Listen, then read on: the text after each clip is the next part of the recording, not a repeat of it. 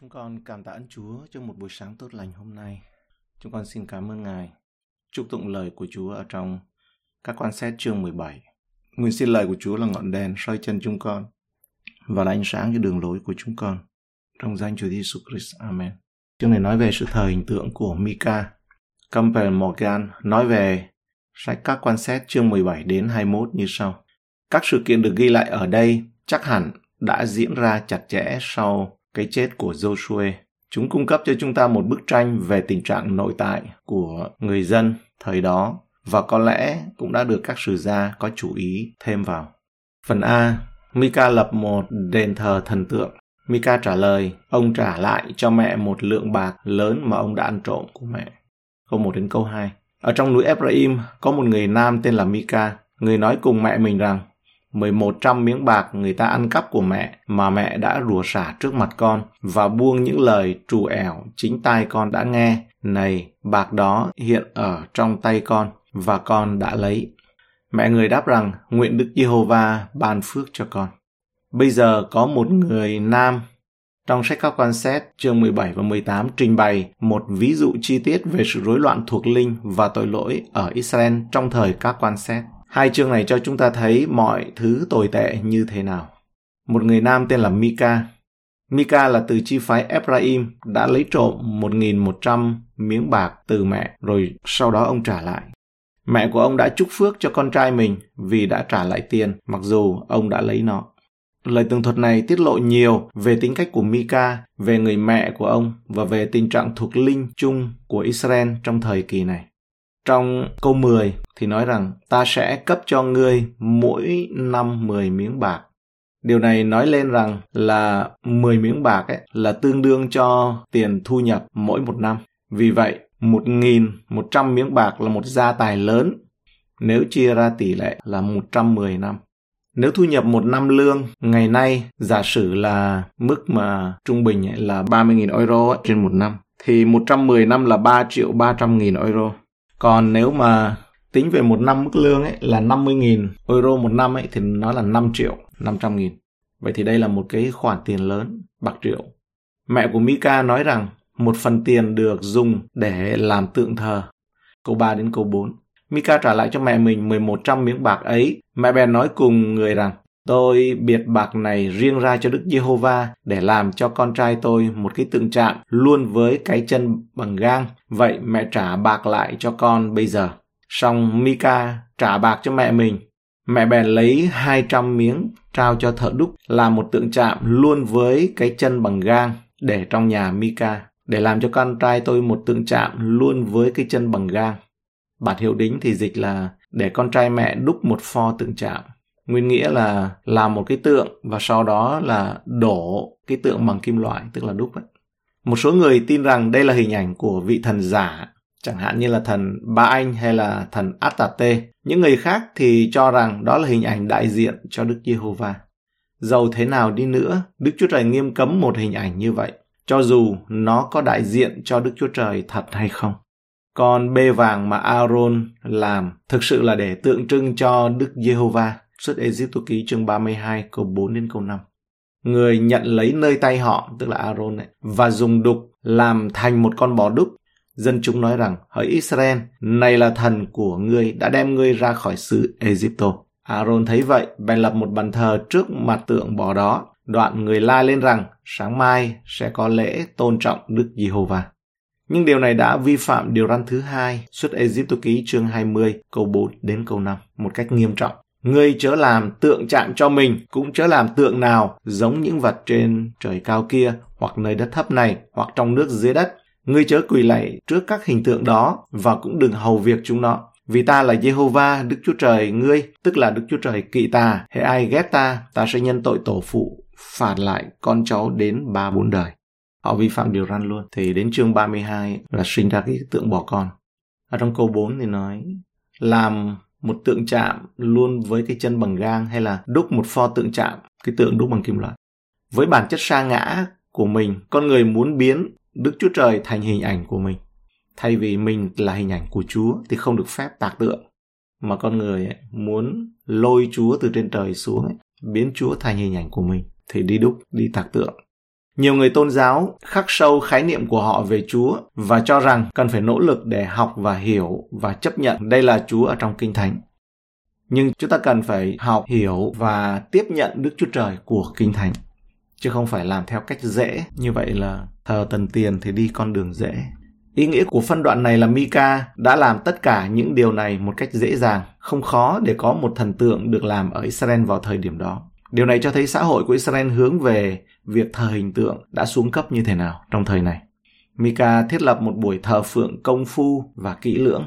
Câu 5. Như vậy, nhà Mika trở nên một cái đền thờ thần. Người cũng làm một cái ephod và những teraphim rồi lập một con trai mình làm thầy tế lễ. Nhà Mika trở nên một cái đền thờ thần. Nguyên nghĩa là Mika có một cái miếu thờ trong bản hiệu đính thì nói như vậy. Đầu tiên ấy, Mika lập một đền thờ, một cái miếu nhỏ, cái ngôi đền nhỏ là nơi mà những người khác cũng đến để thờ những thần tượng này. Rồi ông làm một cái ephod, ông bắt trước sự thờ phượng tại đền tạm của Đức Chúa Trời bằng cách lập một cái ephod. Đây là một loại quần áo cụ thể được Chúa nói với môi xe cần phải làm cho các thầy tế lễ của Israel mặc khi phục vụ trong đền tạm. Những teraphim là các loại thần tượng của gia đình. Ngoài thần tượng đầu tiên này, Mika cũng làm những thần tượng phù hộ gia đình. Nguyên nghĩa là chữ teraphim. Những vị thần này được thờ cúng với hy vọng để đạt được sự thịnh vượng và những sự hướng dẫn. Rồi lập một con trai mình làm thầy tế lễ. Cuối cùng Mika đã thiết lập một ban tế lễ hay là một dòng tư tế trong vòng các con trai của ông. Trong mỗi một trường hợp này thì Mika đã làm mọi cách để thiết lập một tôn giáo đối nghịch, đối nghịch với Đức Chúa Trời của Israel. Tất cả những điều này đều do Mika sáng chế ra chứ không phải đến từ nơi Chúa bảo Mika làm. Đây là một tôn giáo hoàn toàn bắt nguồn từ con người và lấy con người làm trung tâm. Vì vậy, mục đích của đền thờ Ephod đẹp đẽ, thần tượng hấp dẫn và ban dòng tư tế được thành lập để phục vụ và làm hài lòng con người, không phải Đức Chúa Trời. Khuôn mẫu tiêu chuẩn của tôn giáo làm đẹp lòng con người này tiếp tục phổ biến với nhiều tôn giáo và nhà thờ ngày nay. Còn người Việt chúng ta có câu có thờ có thiêng, có kiêng có lành ấy. Nó bắt đầu từ việc con người nghĩ nó là logic thì làm. Bản tóm tắt về tình trạng thuộc linh của Israel trong thời các quan xét. Câu 6. Trong lúc đó, không có vua nơi Israel, mọi người cứ làm theo ý mình tưởng là phải. Thật ra có một vị vua ở Israel. Israel lẽ ra phải công nhận Đức Giê-hô-va là vua của họ. Nhưng vì dân Israel từ chối Đức Chúa Trời làm vua nên họ không có sự lãnh đạo tốt và hiệu quả nào. Mọi người cứ làm theo ý mình tưởng là phải. Điều này đề cập đến chủ nghĩa cá nhân cấp tiến đã đánh dấu thời kỳ các thẩm phán. Mọi người đều tự tìm kiếm hướng dẫn cho nhân đức và cho đạo đức của họ. Mọi người đều cảm thấy rằng họ đã làm điều đúng, nhưng họ chỉ đúng bằng mắt của họ thôi. Cái gì mà họ thấy bắt mắt, cái gì họ thấy phải là họ làm. Điều này rất giống với tư duy hiện đại. Hãy đi theo tiếng gọi của trái tim, hãy làm theo điều mà trái tim bạn muốn, trái tim bạn mơ ước, ước mơ của trái tim hoặc là hãy để cho trái tim của bạn, tấm lòng của bạn, ngày nay dùng chữ trái tim nhiều hơn. Hãy để cho trái tim của bạn là người dẫn đường cho bạn. Đi theo tiếng gọi của trái tim, tất cả những cái đó. Về trong cả việc mà chọn nghề nghiệp, chọn người yêu, mọi cái. Nhiều khi chúng ta dùng chữ là bởi vì văn hóa phương tây, văn minh, và chúng ta công nhận là có những cái sự dạy dỗ nó tốt, rồi nghĩ luôn ấy, tất cả mọi cái đều tốt. Cho con cái chúng ta làm theo ý muốn của nó hay là cái điều, cái tự bản năng của nó muốn, tức là cái trái tim, tấm lòng của nó. Chúng ta hãy rất là cẩn thận về điều này, không phải tất cả đâu. Nó lẫn lộn rất là nhiều. Mọi sự dạy dỗ đều có giới hạn, chỉ có chân lý của chúa là tuyệt đối và vô hạn. Luật pháp dẫn chúng ta đến với đấng christ, mà đấng christ ấy dẫn chúng ta biết cái giới hạn của con người hay chết của chúng ta. Nếu đến thập tự giá thì được cứu. Nền văn hóa hiện đại xem và làm theo ước mơ của trái tim là trạng thái lý tưởng của xã hội. Tuy nhiên, Kinh Thánh dạy hoàn toàn ngược lại. Hãy cẩn thận giữ tấm lòng của con hơn hết vì nguồn sự sống từ nơi đó mà ra. Và lẽ thường ấy, chúng ta biết rằng kiểu vô chính phủ về mặt đạo đức, nhân đức, về tâm linh và xã hội như thế này chẳng mang lại gì ngoài sự hủy diệt. Và tất nhiên là sách Khải Huyền cần phải được ứng nghiệm thôi. Đối với con mắt của Adam và Eva, việc ăn trái cấm có vẻ đúng, họ thấy là đúng, bởi vì đẹp mắt, bắt mắt, Eva thấy như vậy mà. Nhưng Đức Chúa Trời phán rằng điều đó là Ngài không cho phép, Ngài không cho phép. Dường như lợi trước mắt thì các con trai của Jacob việc bán Joseph làm nô lệ có vẻ đúng, Nhưng Đức Chúa Trời phán rằng nó là điều nó không đúng về mặt lương tâm và đạo đức. Trước mắt Nadab và Abihu, việc dâng lửa lạ trước mặt Chúa, họ thấy đúng, nhưng ấy, Chúa nói nó không đúng. Trước mắt của vua David khi ngoại tình với Bathsheba và che đậy tội giết người, ông không có thấy sao. Nhưng Đức Chúa Trời sẽ banh cái chuyện đó ra, nó không đúng. Đối với con mắt của Judah, việc phản bội Chúa Giêsu có vẻ đúng, nhưng đây là cái luật mà giống như là luật trong lương tâm vậy, nó sai. Không ai giết Judah cả, Judah đi tự sát. Nó sai cái luật lương tâm. Mà Chúa là đấng tạo dựng nên lương tâm của con người. Kinh Thánh nói đây là bến cuối của tiếng gọi của trái tim trong cái chuyến này, bến cuối. Đấy. Trong ngôn chương 14 câu 12 và chương 16 câu 25, hai cái câu này đều y hệt như nhau. Có một con đường coi dường chính đáng cho loài người, nhưng đến cuối cùng nó thành ra nẻo sự chết. Tiếng gọi của trái tim. Khi con người làm theo bản năng của mình, ngoài bản chất đã được cứu chuộc của con người đã được đổi mới. Ngoài cái đó thì nó sẽ dẫn đến sự hủy hoại. Chúng ta cần làm theo cách của Đức Chúa Trời, chứ không phải là theo cách của chúng ta. Và đây là nói rõ về việc có thờ, có thiêng, có kiêng, có lành ấy. Nó sẽ dẫn đến đâu. Có một người tên là Crowley, sống ở thế kỷ trước, thế kỷ 20, cuối 19 đầu 20. Tự coi mình là nhà tiên tri của thời đại mới, tự coi mình là nhà thông thái. Thời đại mới tức là New Age, ấy. kỷ nguyên mới và báo hiệu bình minh của chủ nghĩa tự do được biết đến với danh hiệu là kẻ đại chống Chúa và là kẻ đồi trụy nhất thế giới, nói rằng hãy làm điều bạn muốn, đó là toàn bộ luật pháp của bạn. Nhưng Crowley ông chết vì do bệnh suy tim và viêm phổi cấp và không có ai bên cạnh lúc qua đời. Ông nói rằng đôi khi ta ghét bản thân ta hay là ta thật là phức tạp. Cái tư tưởng ngược với Đức Chúa Trời gọi là thời đại mới này, New Age này, nó đi theo tinh thần như sau. Hãy làm điều bạn muốn, đó là tất cả luật pháp. Sẽ dẫn con người trở thành vị thần hay là Đức Chúa Trời nhỏ đấy. Con người là Đức Chúa Trời nhỏ mà các phim ảnh hoạt hình thiếu nhi cho đến người lớn, đến về nghề nghiệp truyền cảm hứng sống tích cực, nghĩ tích cực, thậm chí nó len lỏi vào trong tin lành pha loãng. Bởi vì con người ta thích nghe những cái này hơn là nghe lời chúa. Họ đặt con người làm trung tâm vì con cái chúa cũng thích nghe, thích được thăng hoa, một cái cảm giác lâng lâng. Nghe điều đã ngứa lỗ tai đấy, thay vì là con đường thập tự giá. Chỉ dùng kinh thánh, dùng danh hiệu của chúa làm cái tem, làm nhãn dán thôi, để thực hiện theo ý mình, chứ không theo ý chúa trong dạy dỗ sai lầm len lỏi vào các hội thánh ngày nay nói rằng con người là thần nói rằng bạn là chúa nhỏ bạn là chúa nhỏ. Nó bắt đầu từ cái chữ mà con người là một linh có một tâm hồn và sống trong một thân thể. Trong khi đó đạo Hindu và Phật giáo rồi các cái tôn giáo khác ấy đều chủ trương là mỗi con người đều có một tiềm năng để trở thành có thượng đế, có Phật tính, có Chúa, có Đấng Christ ở trong. Chỉ cần kích hoạt cái tiềm năng đó lên thôi thì có một sự vô song ở trong đó chỉ cần mở các cổng các luân xa đấy khi con rắn nói với Eva, ngươi không chết đâu, tức là ngươi là thần đấy, ngươi bất tử đấy. Khi ăn cái trái đó, ngươi sẽ như Đức Chúa Trời. Thì sau đó, ấy, Chúa đến và nói với Adam, ngay sau khi phạm tội rằng ngươi là bụi, ngươi sẽ trở về với bụi đất. Hebrew chương 9 câu 27 thì nói, theo như đã định cho loài người phải chết một lần rồi chịu sự phán xét. Trên thực tế, trước khi Chúa Giêsu Christ tái lâm, có sự lộn xộn sẽ hơn cả thời các quan xét nữa và khi đọc sách các quan xét này, chúng ta mới thấy đúng là không có gì mới dưới mặt trời. Chỉ có điều là cái nhiệt độ ngày nay nó càng tăng hơn. Nếu như thực sự chúng ta đang đến gần với sách Khải Huyền, hay là sách Khải Huyền đang mở ra cho chúng ta. Quả thật, ngay từ khi Chúa Giêsu ngài phán với sứ đồ răng ấy, sách đó đã mở rồi, cho nên bảy lần ở trong sách Khải Huyền Chúa nói rằng phước cho người nào nghe và đọc những điều được chép ở trong sách này và giữ nó. Sách Khải Huyền sẽ đóng lại câu chuyện dài các dân tộc kể từ thời Babylon. Sau khi mọi dân tộc theo đại mạng lệnh của Chúa Giêsu đã được nghe về tin lành cứu rỗi, họ mong chờ các dân tộc trên thế gian mong chờ sự tái lâm của Chúa Giêsu Christ, những người được cứu. Ngài là Chúa trên muôn Chúa, Ngài là vua trên muôn vua. Phần B. Mika thuê một người Levi vô lương. Một người Levi cơ hội chủ nghĩa đang đi tìm việc làm câu 7 đến câu 8.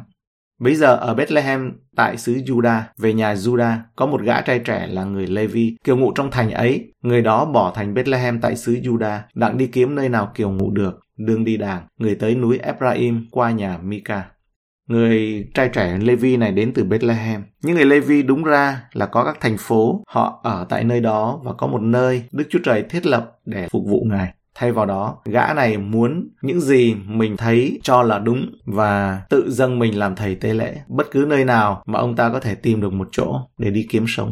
Sau đó, tới núi Ephraim qua nhà Mika. Điều này giải thích cách người Levi đặc biệt này và Mika đã gặp nhau trên đường đời thế nào. Mika thuê người Levi, câu 9 đến câu 11.